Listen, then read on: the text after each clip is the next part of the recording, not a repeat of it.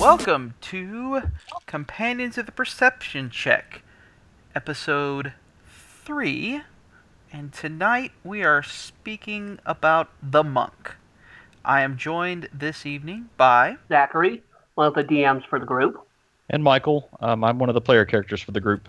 Good. Uh, and uh, tonight's episode is brought to you by the Martial Arts Handbook, Look, Brown Spots on the Ceiling by Hu Flung Poo. And tonight we're discussing the monk class. And I'd like to, to start out with just the background on the monk. I, in reading through it, you you get, I guess, I would I would say it seems the inspiration for this comes from,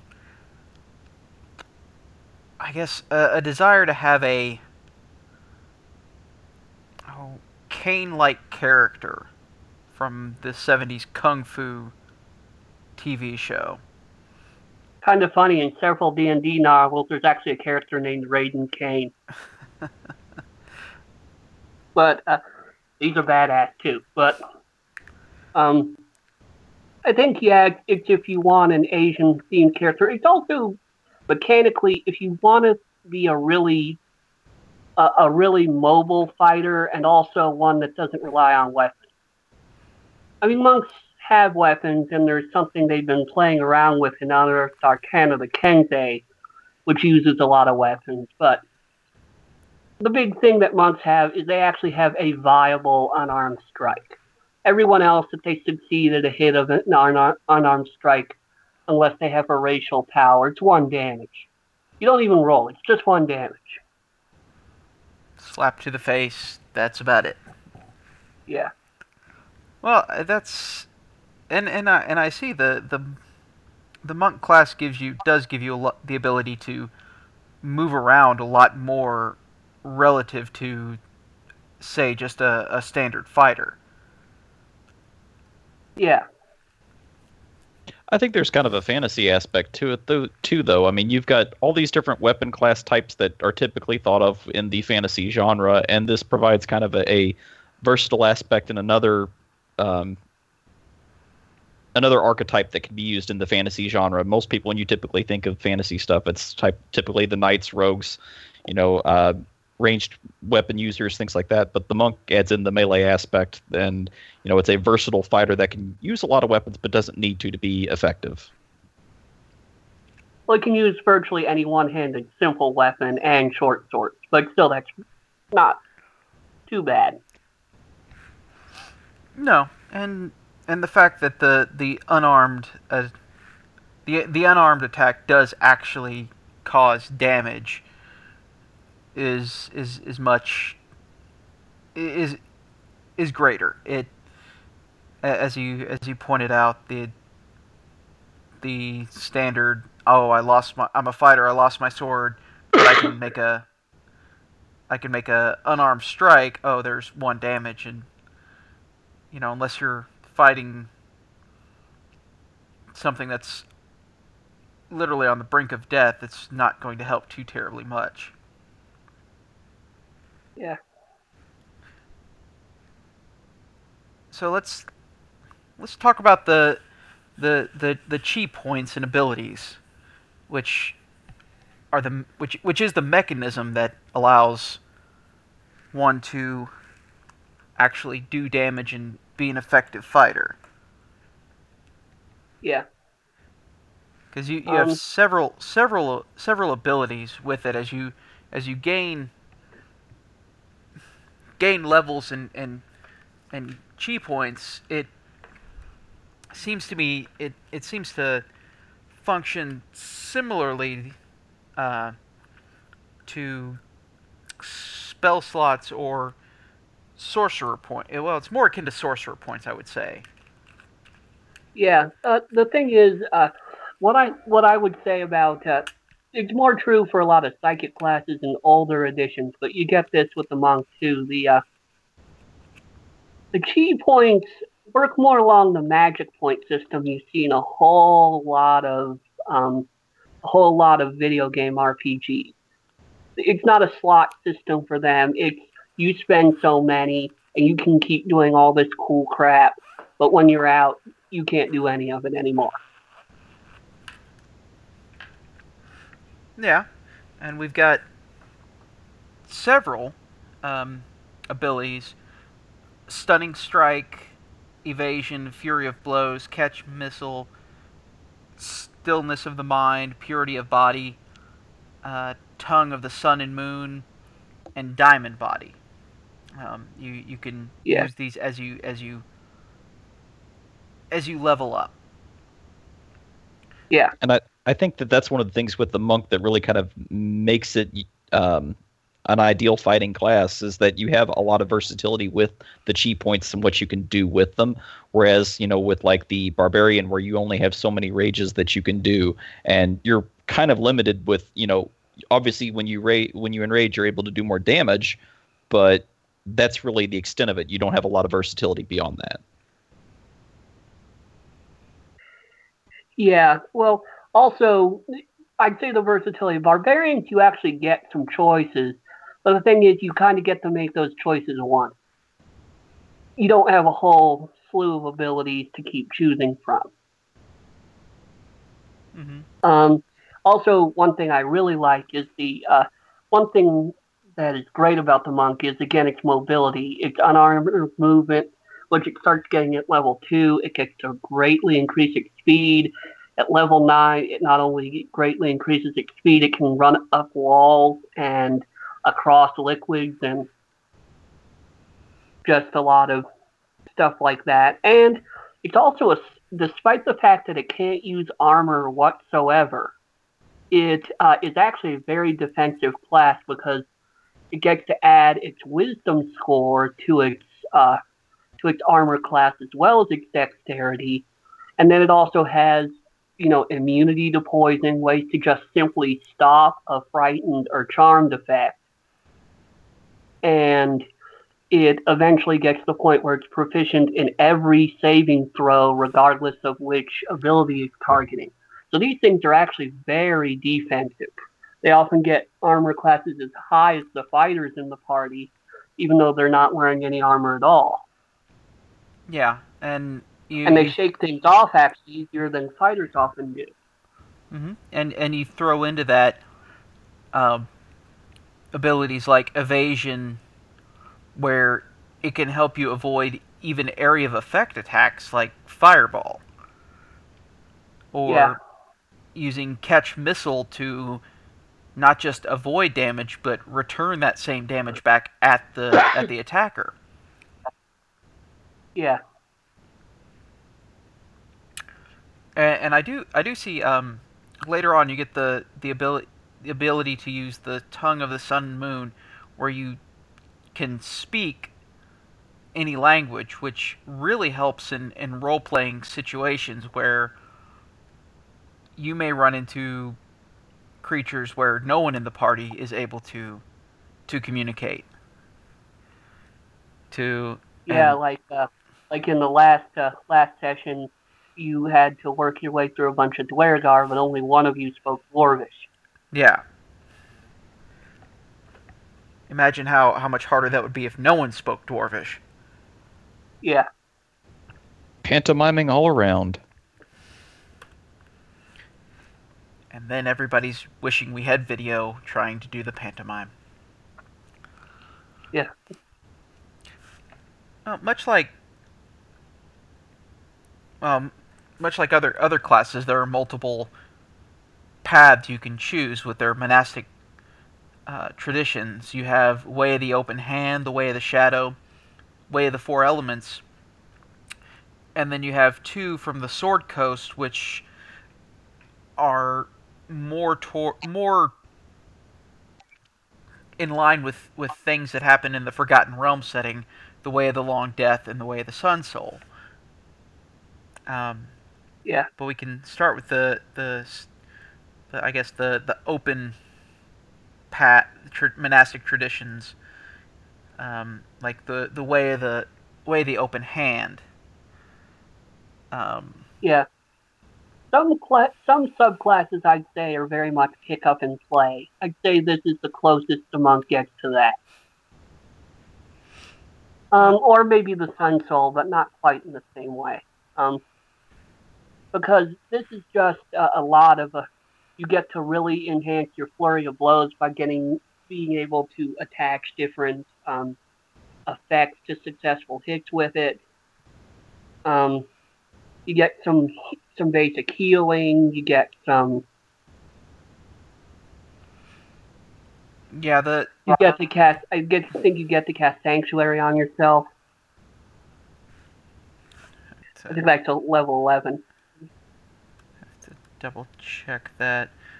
But yeah, I mean, you, Or, or that might be a base, basic monk ability. I'm not sure. well, still, it, it, you know, the the ability to heal Yeah. oneself, and eventually to to use the quivering palm attack. Those are Yeah, quivering palm.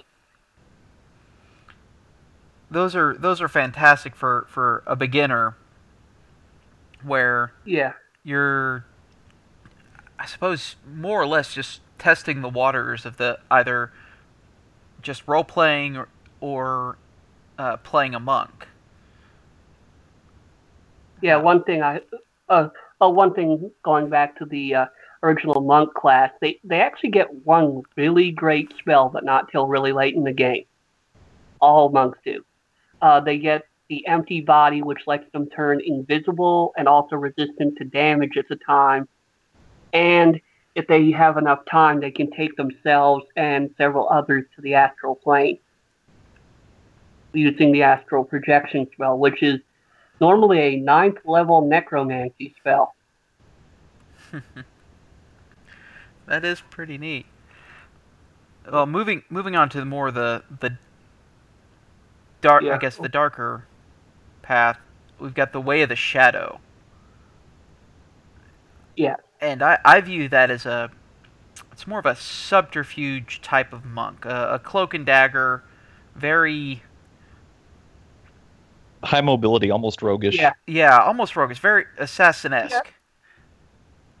Yeah, I mean, well, they one of their subtitles that it can be used in place of it is ninja. So you've got that. They've got some illusions. They can cast minor illusion. They can turn invisible.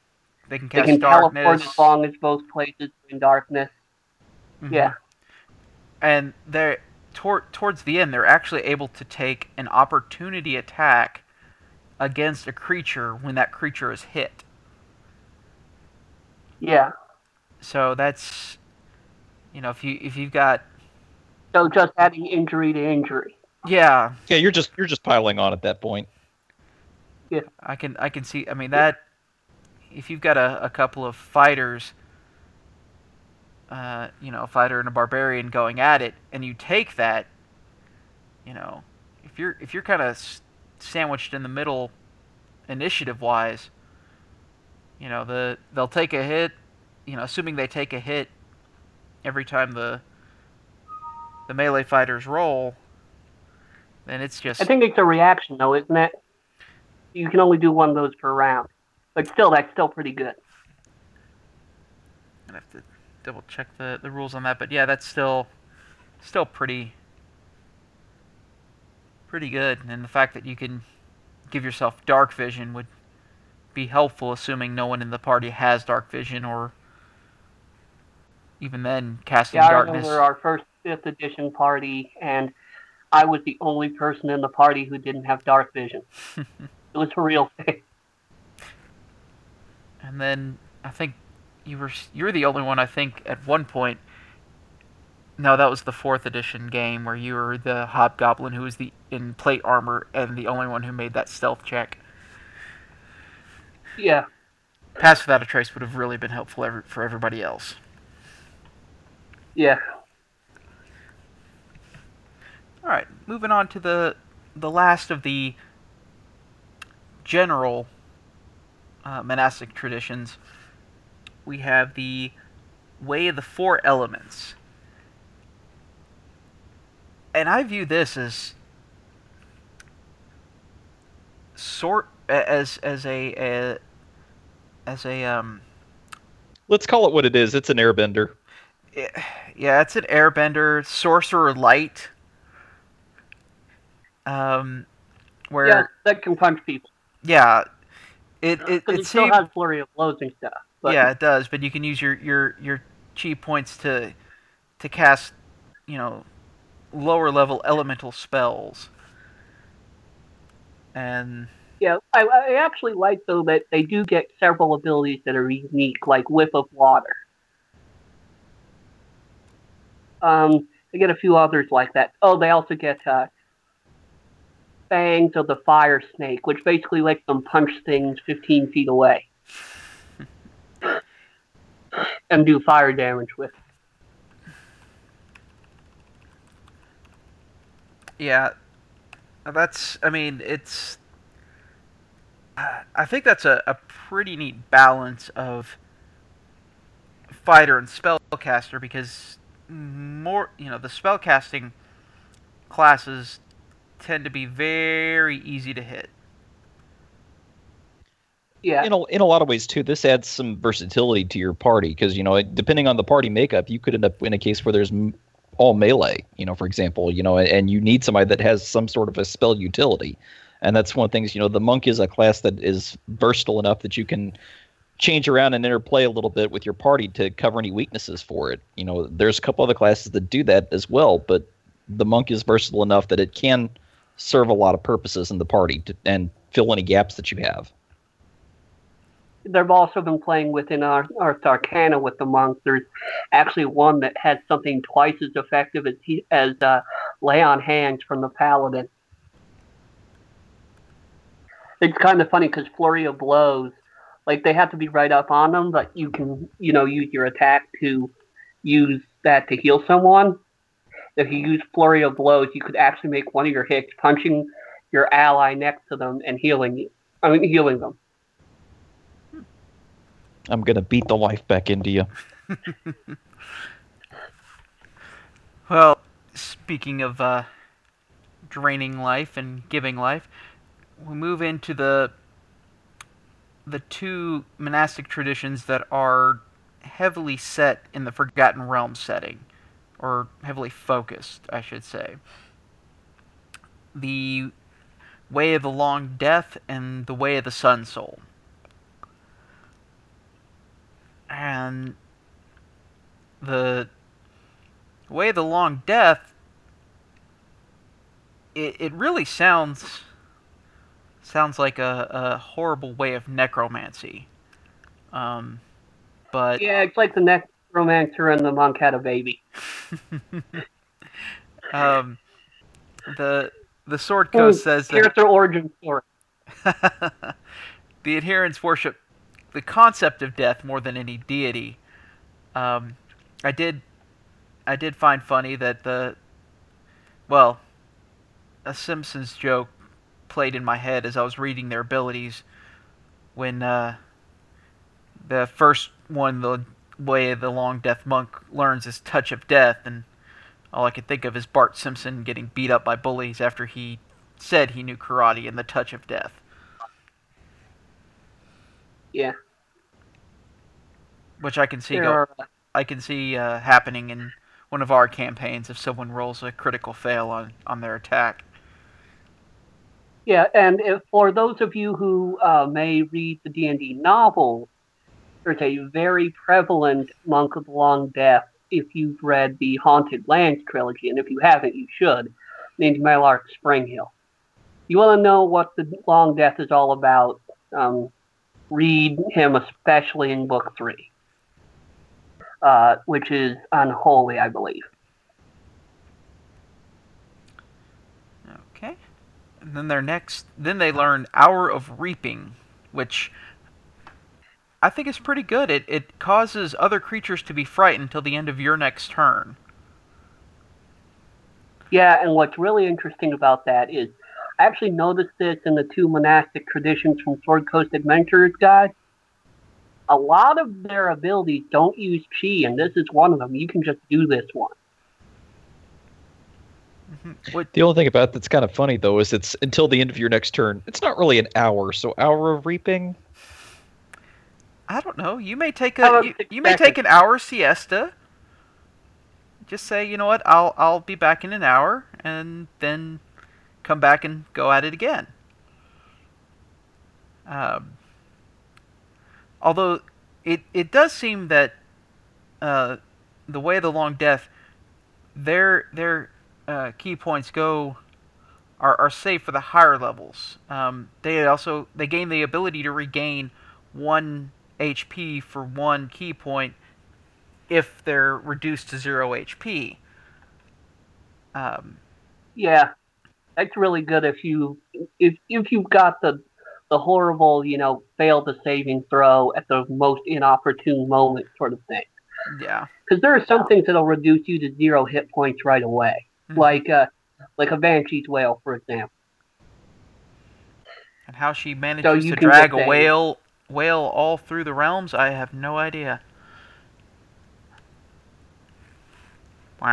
Usually not depends on our purpose. That with a comment.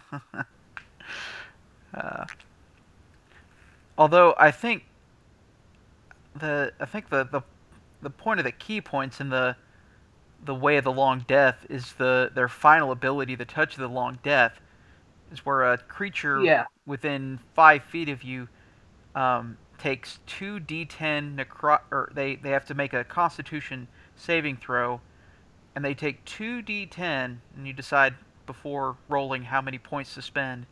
Two d10 necrotic damage per ki point spent, and you can spend either from one to ten, or half as much on a yeah, successful d save. Ouch! Yeah, And then you expend your shrouds. and then I expend my shrouds. Yes, but I think that one there is Yeah, that's that's a really powerful, a really powerful thing. So if I have a monk of the long death in my party, or like in the party you guys are in, the last boss will be a lich, just so I can be a jerk. and the the second of the uh, second of the monastic traditions from the Sword Coast is the way of the Sun Soul, and this one is almost explicitly the the way of the Long Death is heavily referenced in the realms, but the way of the but it's easier to move to different campaign settings um, than I would say the way of the Sun Soul, uh, because it it comes on the belief that it comes from the or it it's rooted in the belief that it's following the path of the ancient empire of Netheril, which places it firmly in the realms. Yeah, And- although with the, I, I thought it was kind of weird considering um, what Netheril was known for. Because their stuff tend to be more dark and shadowy and stuff, which seemed kind of odd.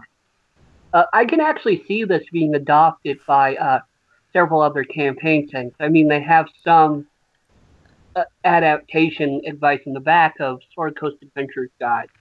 But where the sun is so focal in places like Athas and the Dark Sun world, I could see this being some religious order that forms there. Only maybe your powers are red there. I'm not sure. Yeah, I, I see this one as I, I don't know that your ba- your basic use is you get light or you get light element spells for your ki points. So Yeah, it, it's more of a I say it's more of a subset of the way of the four elements. Um, maybe, but not in the same way. You don't get to really pick them or power. Well, you do get to power some of them up, and you do get some stuff that's original. Um, for example, um, at the beginning, you get that radiant bolt, which which uh, it basically um, allows you to punch people at a distance with radiant damage because you're basically throwing a star bolt. Um, for all our DC fans who might be listening because you you basically get to throw a bolt of it um, up to 30 feet away and do whatever your martial arts damage is.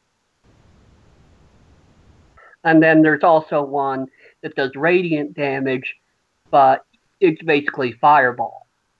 And then Radiant Shield I like too, which is their ultimate ability. Although I would love to just have a Duergar or a Drow in the party at that point. You shed bright light within 30 feet of you and dim light for an additional 30 feet. I could just have that character wake up the Duergar. um, but also, in addition to that, whenever you're hit, you you do a lot of damage back for every time you're hit by an enemy. Mm-hmm.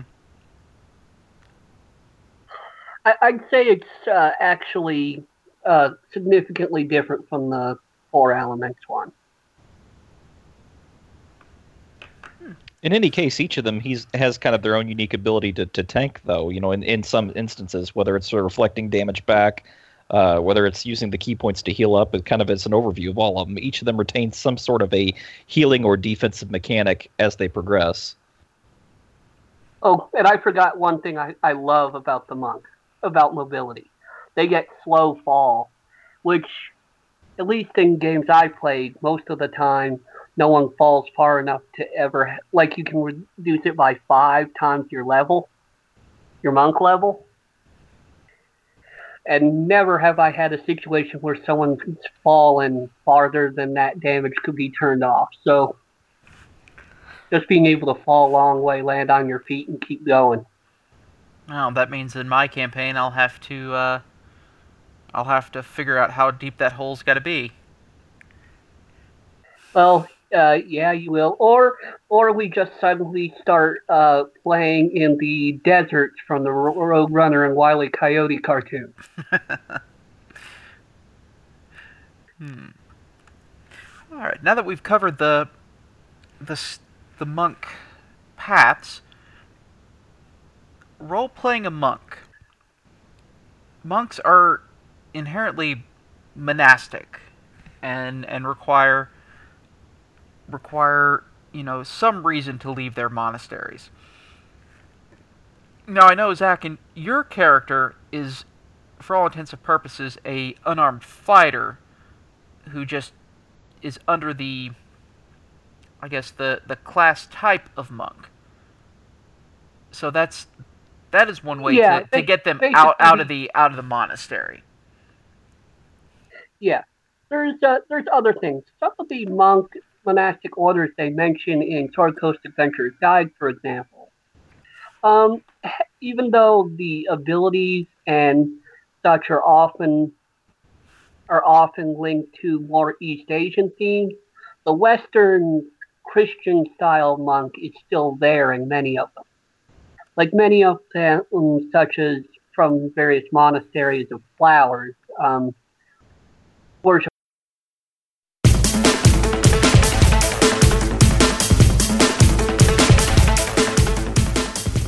Ilmater, who's the god of endurance and relieving of suffering. So they go out to uh, try to try to end suffering of innocent people when they can. And then there's like orders that are dedicated to loss or um, or evil uh, political uh, desires, like the Dark Moon monks, which uh, generally seem to lean towards ninja. There's there's a lot of di- there's some that deliberately um, defend places like Candlekeep or or various um, religious groups like ones that are meant to guard clerics or priests. So mm-hmm. you've got you've got things you can do there. Well, in terms of setting up the backstory, just as far as a personal story for the monk too, you can obviously just do any kind of spiritual journey, um, you know, or um, even even going to test yourself. You said, you know, mentioning like the endurance, you know, um, and then there's also, you know, search for ancient wisdom or anything like that to improve themselves. Yeah. Well, there is a uh, agreed. There there are ways to to do that. In fact, um, uh, the character Danica in the Cleric Quintet by R.A. Salvatore, which I highly recommend. Very good, very good set of uh, books. Is she she goes to the Edificant Library because that is where the the teachings of her of her grand master, the the founder of her order, is stored, and the only place where it is saved. And because she goes there, there's a lot of adventures that happen because she is she happens to be there. So yeah, the the search for ancient knowledge or even higher knowledge within your order could provide some of that. Yeah. Um, also, I was thinking just now, uh, something from Volo's guide came into mind. Uh, there's the Ki-rin um, uh, monster, which is basically also a heavily Eastern themed, noble, sort of heavenly spirit, celestial sort of thing. They often get followers and make shrines and stuff out in the middle of nowhere, but they're still crusaders against evil. So you might be one of their disciples, and that's how your monk could get in there.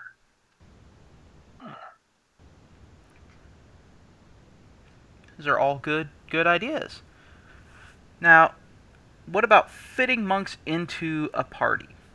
Say an existing party, not not you've started your everybody started their game and uh, you know we we've rolled our characters and and someone chooses to be a monk, but say later in you're needing to, to bring an NPC or even a, a new a new player in who, who's going to be a monk. Well, like always, uh, DMs should use hooks, and if you specifically if you're adding like one person, you might want to try to find some way to get them uh, either initially working cross purposes with the party or along the same lines, depending on how exactly you want them to initially interact with each other. Um, so you had to come up with a reason for the monk to be there as you would for, you know, even a starting character. Um, so that's what I'd say there. I, I don't think adding one to the party has much uh, more difficulty than it would to have one starting an adventure with them. I can agree with you on that. In some ways, I'd argue that it's actually easier to have them jump in mid-campaign than it would be to start the party. When you're when you have them starting the party, the burden of coming up with the backstory is on the person, and at least from the dungeon master's perspective, then you may have to incorporate their story into the campaign, but you're not having to direct the campaign to get the story involved necessarily. But all that burden's on the player character when they're being created and how they get to the party from that point.